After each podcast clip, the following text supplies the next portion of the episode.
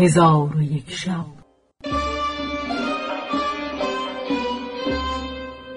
چون شب سیصد و بیست و هشتم برآمد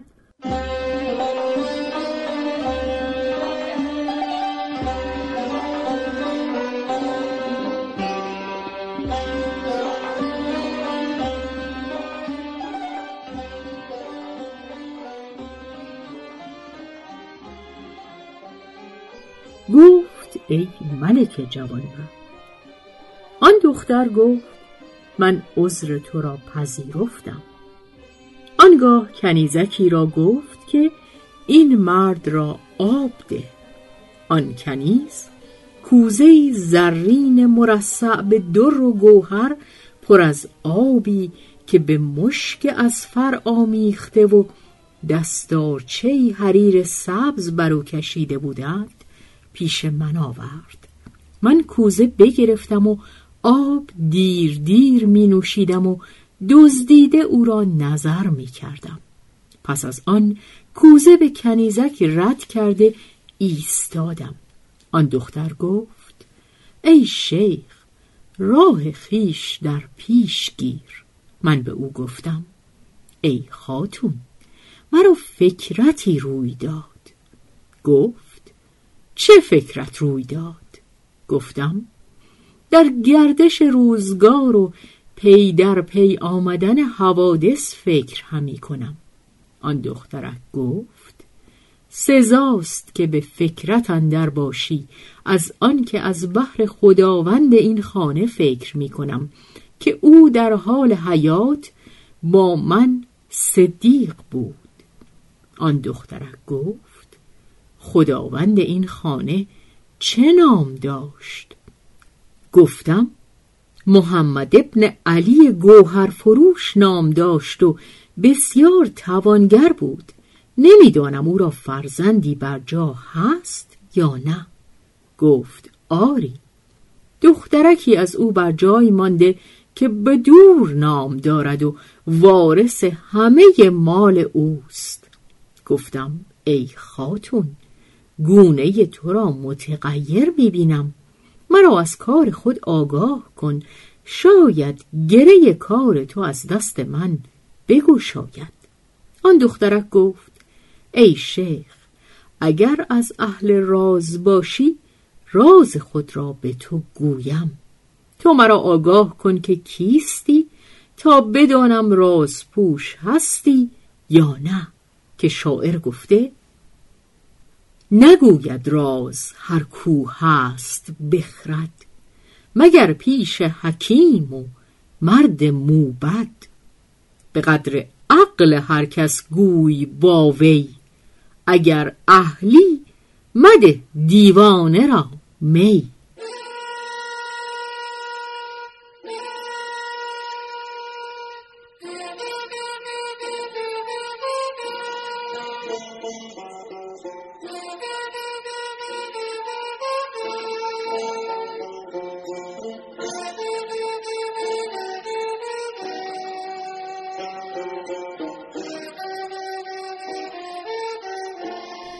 من به او گفتم ای خاتون من علی ابن منصور دمشقی ندیم هارون الرشیدم. چون دخترک سخن من بشنید از فراز کرسی به زیر آمده به من گفت آفرین بر تو یبن منصور اکنون تو را از حالت خود با خبر کنم و تو را از راز خود آگاه کنم.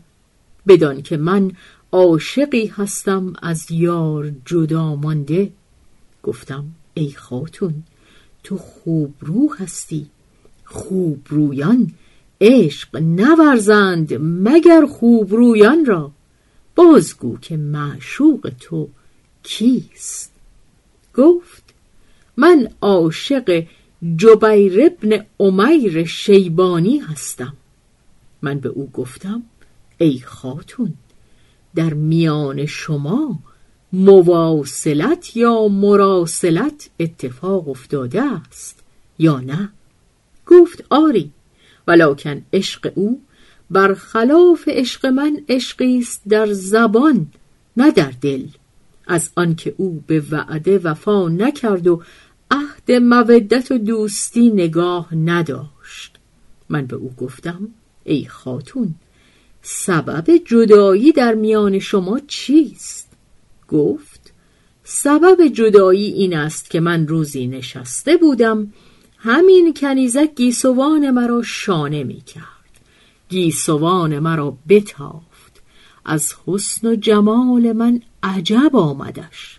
پیش آمده روی مرا ببوسید و در آن وقت معشوق من بیخبر در آمده چون این حالت بدید این دو بیت بر من بخواند رو رو که دل از مهر تو بدمهر گسستیم.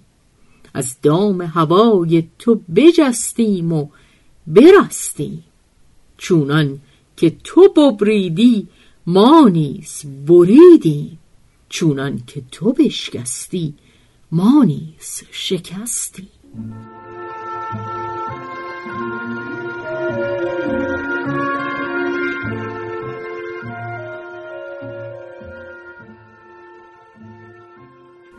و از آن وقت تا اکنون بر من خشم آورده و قصد کرده است که پیوسته از من دور باشد و تا اکنون به نزد من نیامده و مکتوب از برای من نفرستاده.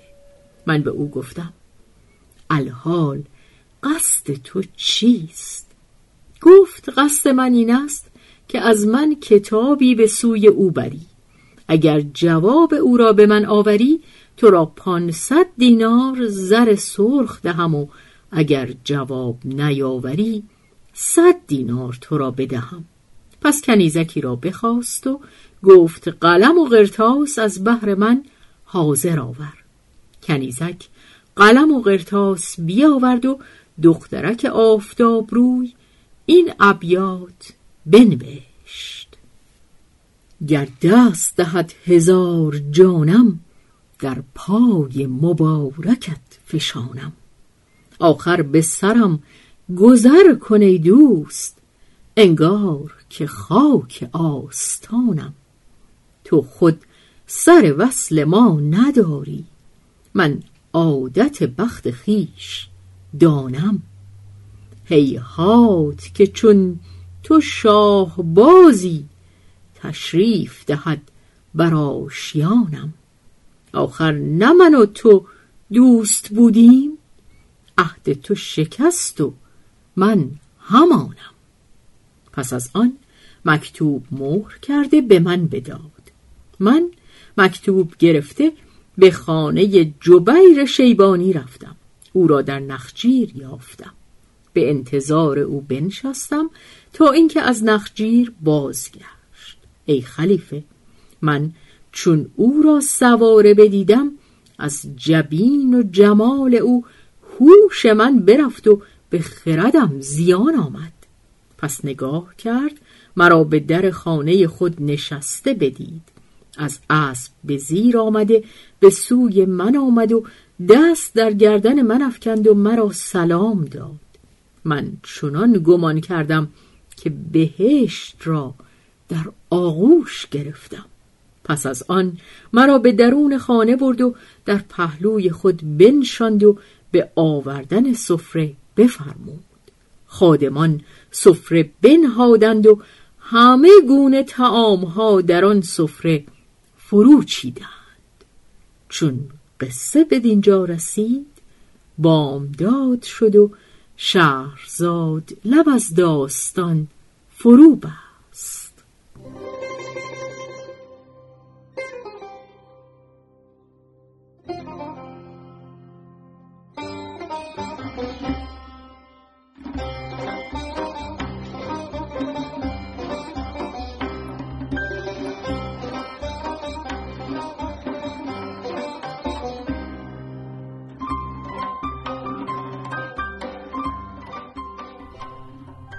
به روایت شهرزاد فتوهی.